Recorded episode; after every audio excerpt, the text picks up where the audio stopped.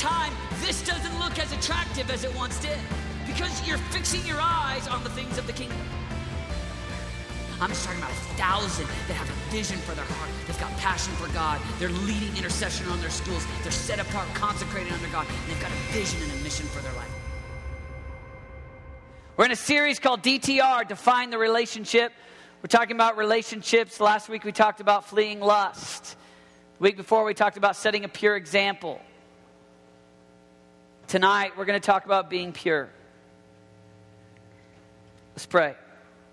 Father, we love you. God, we thank you for what you're doing in our midst. Thank you for your presence and worship. We thank you for comrades that love you with all their heart. God, we thank you that we get to unite together with other believers, study the scriptures, worship, pray. We thank you for the examples that we have, even in what we saw in Seth. As a 16 year old, he got a vision for reaching his friends, a prayer movement in his heart as a 16 year old leader. Thank you for the work in his life. God, we thank you for, the, for what you're doing even this weekend as we celebrate with thousands of kids from across the country. We pray you keep them safe as they drive here from states all over the country, 30 states. We pray that you protect them, keep them safe. We pray that they would have a life changing encounter with you this weekend. God, we want a life changing encounter tonight. So change us and transform us. And everybody shouted, Amen. Amen. Amen. All right, First John chapter 1, verse 9. So John talking here, he says, if we confess our sins, he, he meaning God, he is faithful and just and will forgive us our sins and purify us. Say purify us. And purify us. Say purify us. And purify us from all unrighteousness. Last week we talked out of 2 Timothy 2.22. Remember, we did that like seven times. 2 Timothy 2 22, 2 Timothy 2:22. We talked about fleeing lust. And many of you made resolutions, commitments, that with fervor and discipline, that you were going to flee lust. That you're going to not only flee lust, but you're going to flee situations or environments where you would be around lust. And there was a, a strong, all of us together, united, saying, we're going to we're going to flee lust. And there was some of you that told stories. You talked about whatever environment it is, from what sounds silly to what all of us know is a disaster. From the little things like I'm going to have the fast forward button ready, the big things like I'm not going to be alone with the girl I got the crush on. We talked about fleeing lust. And I was impressed and amazed as so many of you said, at the core of this student ministry, we had so many of you that said, you came up here and you, sh- you made a star on the blackboard. You said, I'm going to shine like star in my generation. And then you committed last week to not dating the whole time you're in high school. And there's many of you that last week it was a resolution, it was a decision. And at the same time, you had many of you that chose not to. There's many of you that actually last week you kind of pulled back in your heart a little bit. And here's what began to unravel in your heart there's a part of you that wants to commit. There's a part of you that says, All right, I want to be sexually pure. I don't want to be a person that looks at pornography. I don't want to be a person that makes out with girls or guys. I don't want to be someone that's immoral. I, I want to be truly pure. I want to be a virgin on the day that I get married or whatever. And there's a part of you that goes, Yes, I'm committed to that. But there's so many of you that you've fallen so many times. You've come short of that so many times. And sexual immorality has become such a part of your life in so many different environments, so many different ways that there's many of you that you didn't commit last week because, truth be told, it's hard for you to face the pain, the brokenness, the disappointment of committing and falling short. Committing, falling short. Committing, falling short. I'm going to go for it. I'm going to be pure. I'm going to be a man of God. Then you face the pain of your choices. Pull yourself up by the bootstraps, commit again. Gonna go for it. fall. It's one thing to commit once or twice, but about round 100, 200, a thousand. I've met many young men and women that, under the banner of disillusionment and disappointment, they stop signing up for sexual purity.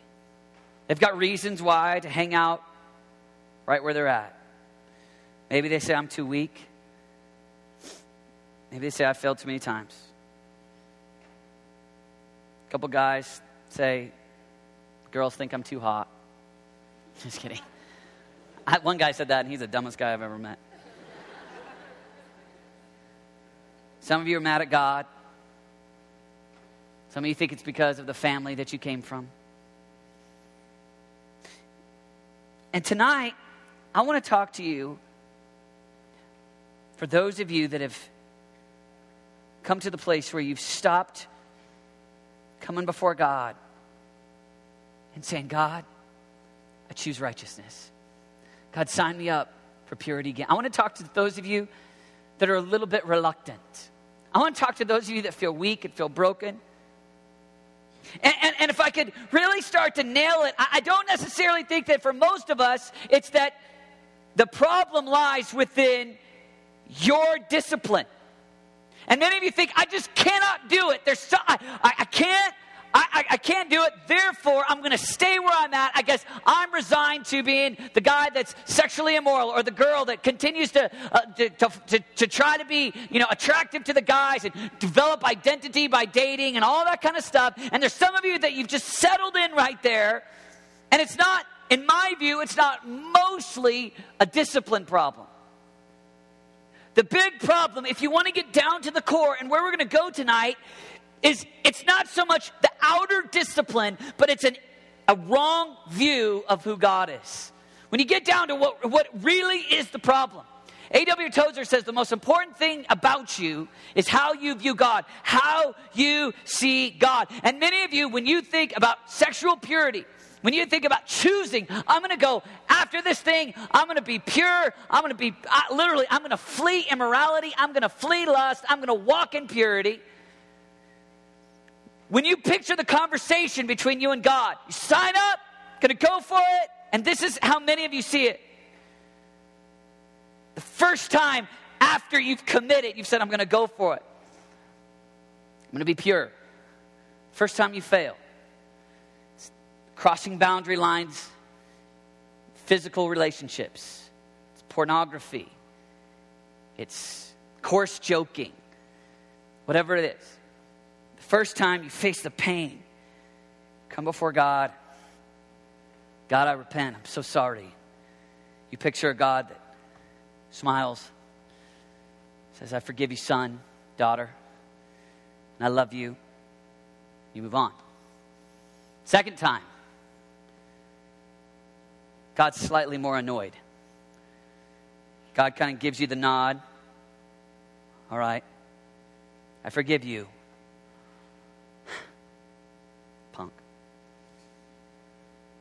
Third time, you fail. Give in immorality. You choose sexual sin. You allow lust in your eyes, your head, your heart. This time, God, God, I come before you. Come before you and I repent. I'm so sorry. Third time, God's got a fake smile on, pulls out a stick to beat you a little bit yell at you a little bit. Fourth time, God's giving you a mean look. Fifth time, he's ticked. How dare you? Sixth time, whatever, kid. You're a liar. You're just a hypocrite. Many of you, that, if you're honest, that's how you view God because you mostly see God how you would imagine a kind human being. You've got an image of God that's mostly about the nicest person you know, as opposed to the biblical reality of a God who is love, a God who delights in you. And your false image of God, in, because you have a false image of God, you start to pull back and not pursue righteousness. In your heart you believe, I have to earn God's love for me, and because I continue to sin, God is mostly bugged by me, mostly a little ticked.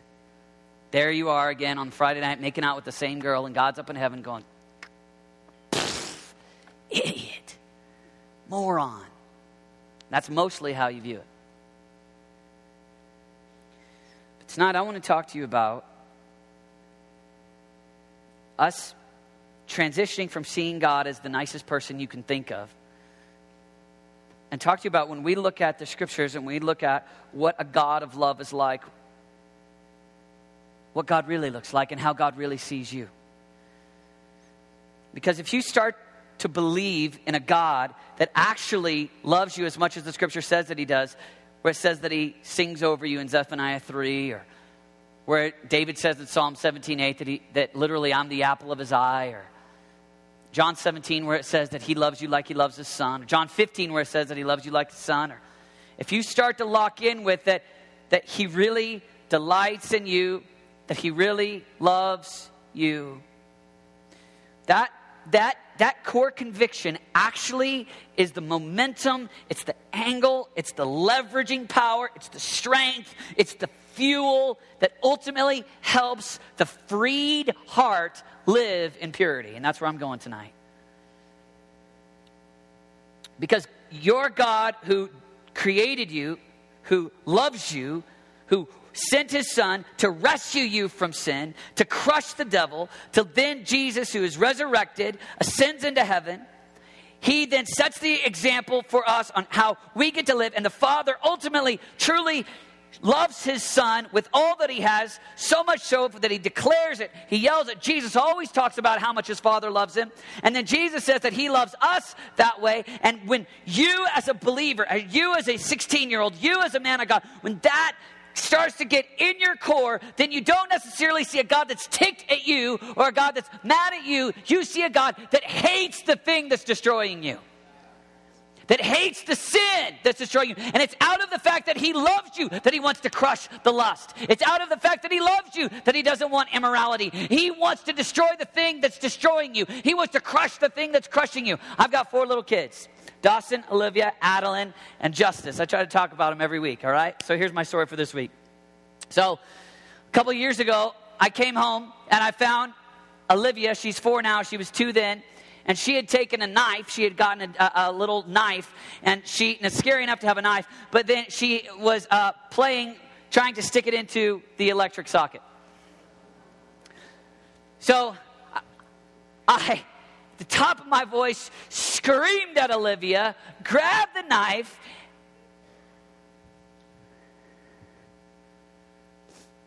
And in that moment, you could say, Oh, you are a jerk. You were, you were forceful. You yelled.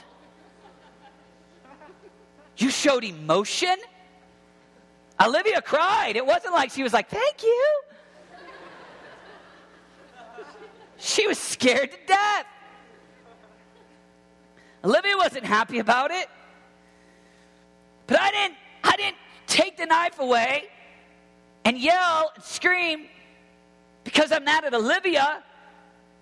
Olivia is in a moment where electricity could destroy her life. And so I'm not mad at Liv. I don't want electricity coming out of the socket into Liv and messing Liv up. I love Liv. I'm a good dad. I love my daughter, and I want to make sure that she's taken care of.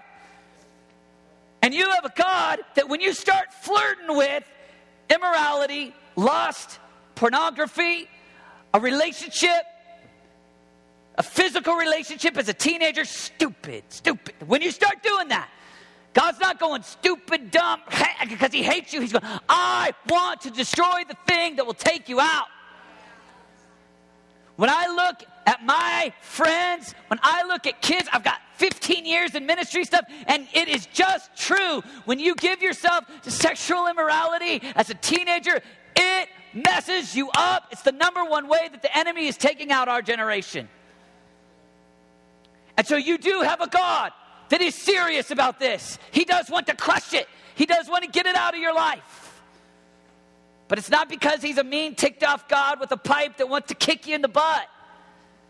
It's because He's a delighted, loving Father that sees the thing that's about to electrocute you. And He says, No. I yelled, I went, I got pl- those little plastic plug ins. Now, for the last two years, I've been totally annoyed because it takes me so long to take those things out, plug the thing in, put the thing back in. But ultimately, it's why? To prevent my kid from, ah! And we as youth pastors, right up here, this front row of Yahoos, you know what we're about? We're about putting in those plugins, yelling at you, saying, This is who your God is. We don't, we don't say, don't date, we don't say don't look at pornography. We don't say those things because we're mad at you or because we're mean. We're doing it because as agents of what God's called us to do, we want you to go, listen, this will destroy you. This will mess you up. When I was in college, my favorite coffee shop was a place on 39th Street called the Java Joint. There's a few places where the glory of God rests. That's one of them. In fact, I think it's the only one in Oklahoma City, but I was sitting at the Java joint. I was talking to an upperclassman. At the time, I thought he was so, so old. That's so weird to think about. I thought he was like, like grandpa. He's 23. But I thought he was old at the time. And uh, maybe he's 24. He had facial hair. I guess some people get. Anyway, and so, uh, so I was talking to him. His name is Philip. And um, Philip was one of the nicest guys you've ever met. I mean, Philip, Philip's a sweetheart. Philip, Philip is not a violent guy. Philip is kind. Philip was just one of the nicest guys you've ever met. And we're sitting over coffee, we're talking. We're just having a conversation. He was a theology student, I was a theology student. We're mostly talking Bible. And then he began to tell me about an initiative that he was helping a local high school. And he began to talk about a cancer fund drive with kind of spontaneous ex- ex- exuberance, he began to talk about his excitement about this cancer drive. Not only did he talk about the desire to raise money to fight cancer, but then, but then his, he, he just, you could tell he was just angry as he just began to talk about how much he hated cancer. And it wasn't nice Philip suddenly became severe Philip. I mean, like, outraged Philip. And the reason's pretty simple. Philip was engaged to be married. While they were dating, his girlfriend developed cancer. And what was supposed to be their wedding day, he had just buried her in the ground. She had died. So Philip's rage against cancer has no rage against his fiancee. But you want to know why Philip hates cancer? He hates the thing that destroyed his bride. He wants to destroy the thing that destroyed her. He wants to crush the thing that killed her. Your father, because he loves you, he wants to destroy the thing that's destroying you. It's not because he's mean, it's not because he's mad, it's because he loves. And the very essence of love is he wants to spend an eternity with a redeemed bride. Ephesians 5 says, spotless, radiant. And you have a father, you have a God that he wants to destroy the pornography. He wants to destroy the immoral physical relationship that you continue to go back to like a dog to its vomit. He wants to crush it. Not because he's a mean God ticked, but because he's a father that loves. He wants to destroy the thing that's destroying you. You have a father that does not condemn you, but that loves you. And his love for you is not your license to continue to engage in sexual immorality. His love for you is the motivation to return love back to him and to say no because you love him so much. I want to read a story out of John 8, John 8, chapter 1.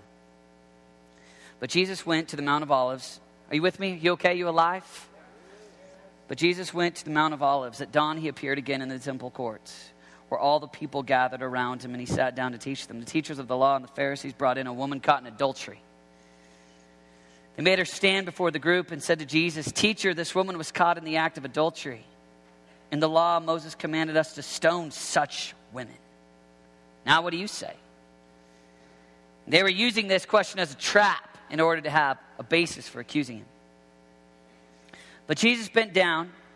He started to write on the ground with his finger. when they kept on questioning him, he straightened up and said to them, If any one of you is without sin, let him be the first to throw a stone at her. He stooped down and he wrote in the ground. This, those who began to go away one at a time, the oldest ones first, until only Jesus was left, with the woman still standing there. And Jesus straightened up and said to her, Woman, where are they? Has no one condemned you?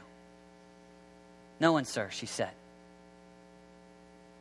Then neither do I condemn you, Jesus declared. Go now and leave your life of sin. So here's this adulterous woman caught in the act.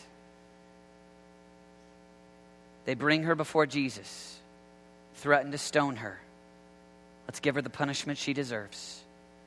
Whenever you read a story about Jesus, we know what God is like by what Jesus is like. Jesus is our picture of what God is like. Jesus is God on the earth. The way that Jesus interacts with human beings, that's how God interacts. You want to know what God is like? Look in the face of Jesus. So here's what Jesus does. Those of you who are without sin, cast the first stone. The oldest ones first begin to drop stones, and they all leave. Here she is. We're talking guilty in the act. We're talking guilty, adulterous woman. Jesus looks down at her. Where are those that condemn you? No one. Neither do I condemn you. Now go and leave your life of sin. Neither do I condemn you.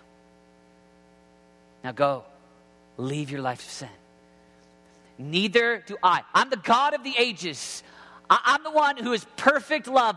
I demonstrate what God is like. And I see you right here. Neither do I. I do not condemn you. Now, use that, this very fact that I do not condemn you, and use it as your motivation not to go back into another adulterous relationship. But love conquers your heart. Love the fact that I love you and I do not condemn you, and you deserve, you deserve to be stoned, but I tell you right now, neither do I condemn you. Go. Leave your life of sin. That's your story.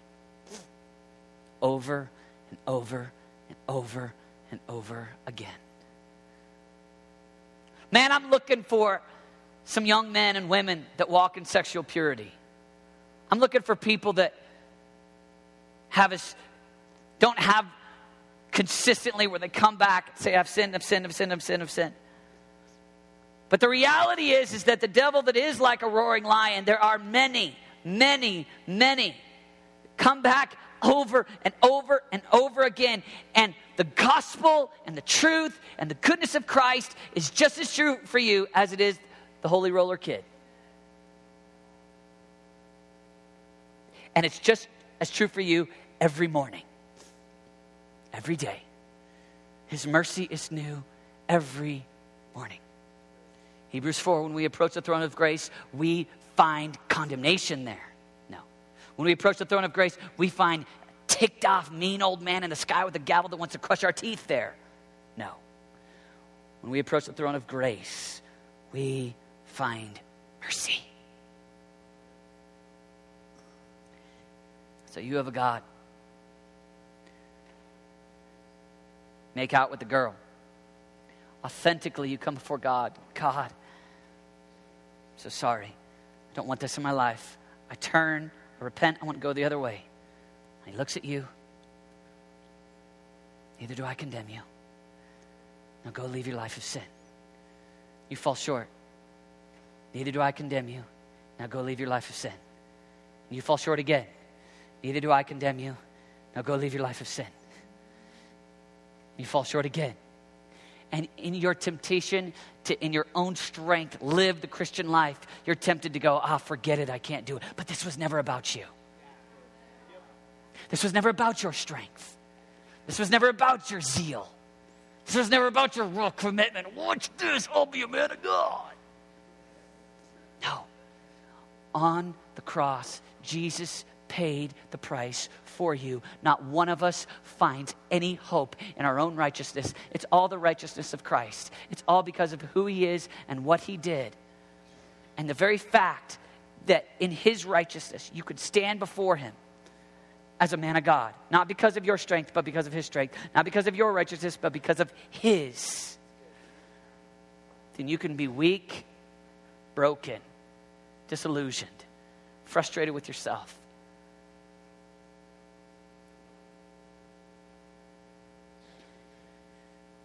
Jesus, I choose you again today. Neither do I condemn you. Go and leave your life of sin. Jesus, three days ago I made that commitment. Yesterday I found myself in a situation, and I'm so, I'm, it makes me sick the way that I don't look like you yet, that, the way that I don't shine like you yet, but I want to and I desire to, and I want more of your righteousness in me. And sometimes I'm not seeing the fruit that I want to, but I, I, I, I my, my temptation right now is to give up because I feel, I feel condemned because I'm condemning myself. How do you see me? I see myself as a messed up, pathetic young man that just can't get this right. How do you see me? Neither do I condemn you. Go and live your life of sin. Look at me. What do you see? Am I ticked? No. You live in a time right now where you have the freedom to approach me, to be set free every time you approach my throne Oh, friends, there will be a day where the final judgment will take place.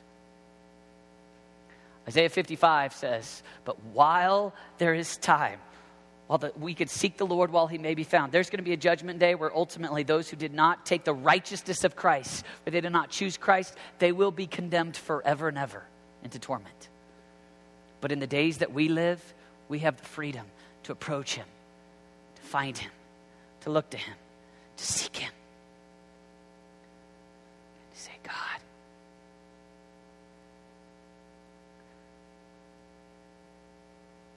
See, most of you, most of you, the reason why you stopped coming to Jesus and repenting and getting clean before God and getting cleansed and walking out of here new and different is mostly because you're, you, you've fallen so many times you can't imagine a God that would love you like that. And out of your own pride, I'm not going to try anymore. I'm not going to repent anymore. I'm not going to come before God and get clean anymore. Out of your own pride. But the way of Christianity is the way of the broken that just say, I choose you. And imagine, if you will, the heart that is absolutely transformed does not use that as a license to go out and sin. We died to sin. How can we live it any longer? No. Imagine the absurdity. The adulterous woman. She has that encounter with Jesus. And then the next day, the suitors come again. And she goes, Yeah, maybe, you know, maybe he'll, you know, I'm just going to take advantage of the fact that he was so kind to me. I know I saw God face to face. And he said, Neither do I condemn you. And he told me to go live a life of sin. But I'm just going to give in anyway. I don't care. No, that would be absurd. The response of her heart is when everybody else was going to throw rocks at me and kill me, I was going to die. He rescued me. He loved me. He delighted in me. He chose me. He forgave me. He redeemed me, set my feet upon a rock, and gave me a place to stand. He looked at me and said, Neither do I condemn you. So when those opportunities come to that lady the next day, the, the motive of her heart is not what can I get away with? It's, man, I love him. I want to obey what he said. I'm going to leave my life of sin. I'm going to leave my life of sin. I'm going to leave my life of sin. Want to walk as far away from sin as possible. This community of people, this tribe of people, we want to be a people that say with, with confidence, God, we want to flee immorality. We want to, we want to put ourselves in the most strategic position to win when it comes to sexual purity. We want to make a pre decision decision that we do not want lust to invade us in a culture and in a day where that's the number one thing the enemy is trying to make look cool, and we know that it's destroying our generation. We do not want that. We want to live there. But we also want to live when you miss the mark, when you fall short when you choose to sin, when there's sexual immorality in the camp, to be a people. Come before Him. And I don't care if it's every day. Young man, I don't care if it's every day. God, I don't approach, I don't get to come near your throne because I'm so good. I get to come to your throne because of your grace. And I've said yes to the finished work of the cross. So when you look at me, you see the righteousness of Christ. So though the lie of the enemy is to tell me that I'm a hypocrite, I'm a loser, I could never be a man of God, I could never be righteous, I could never make it.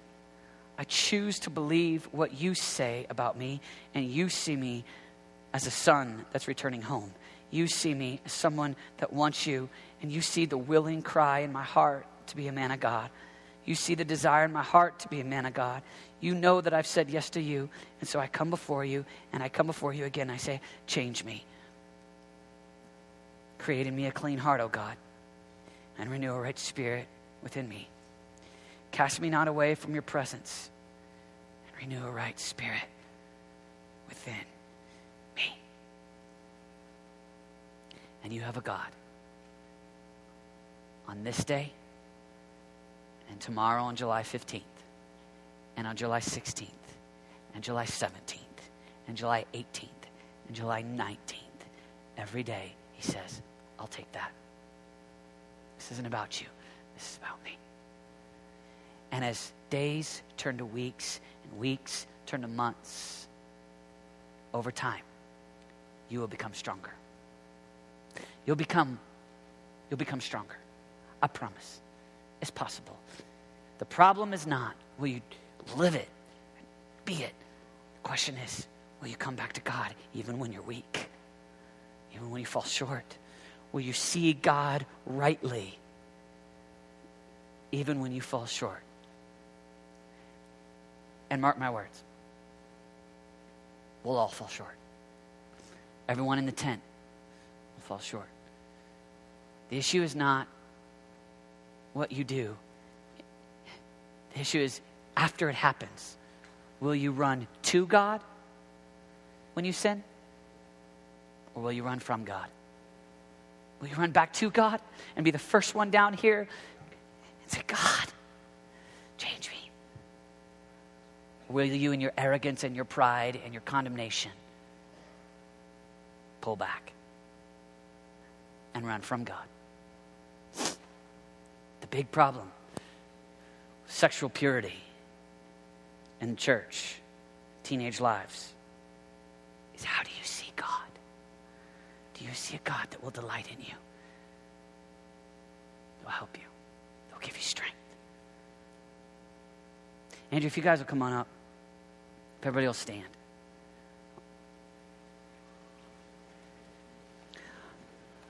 I want to do business with God here tonight.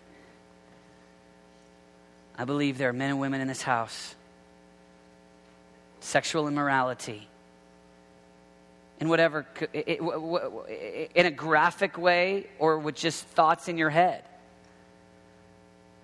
You want to come before God. And tonight, say, God, create in me a clean heart.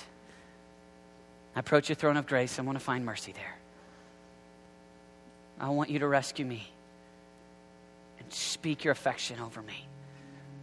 God, I want to be set free. I want to be free.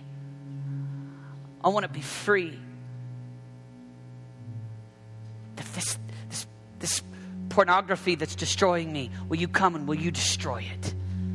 God, help me. Crush the thing that's killing me. It invites the enemy to attack. God, I want to be free of this relationship that's really it's really just mostly about two of us making out. Physical impurity. I want to be free. God a lust problem in my head television, commercials, movies, billboards. I want to be free.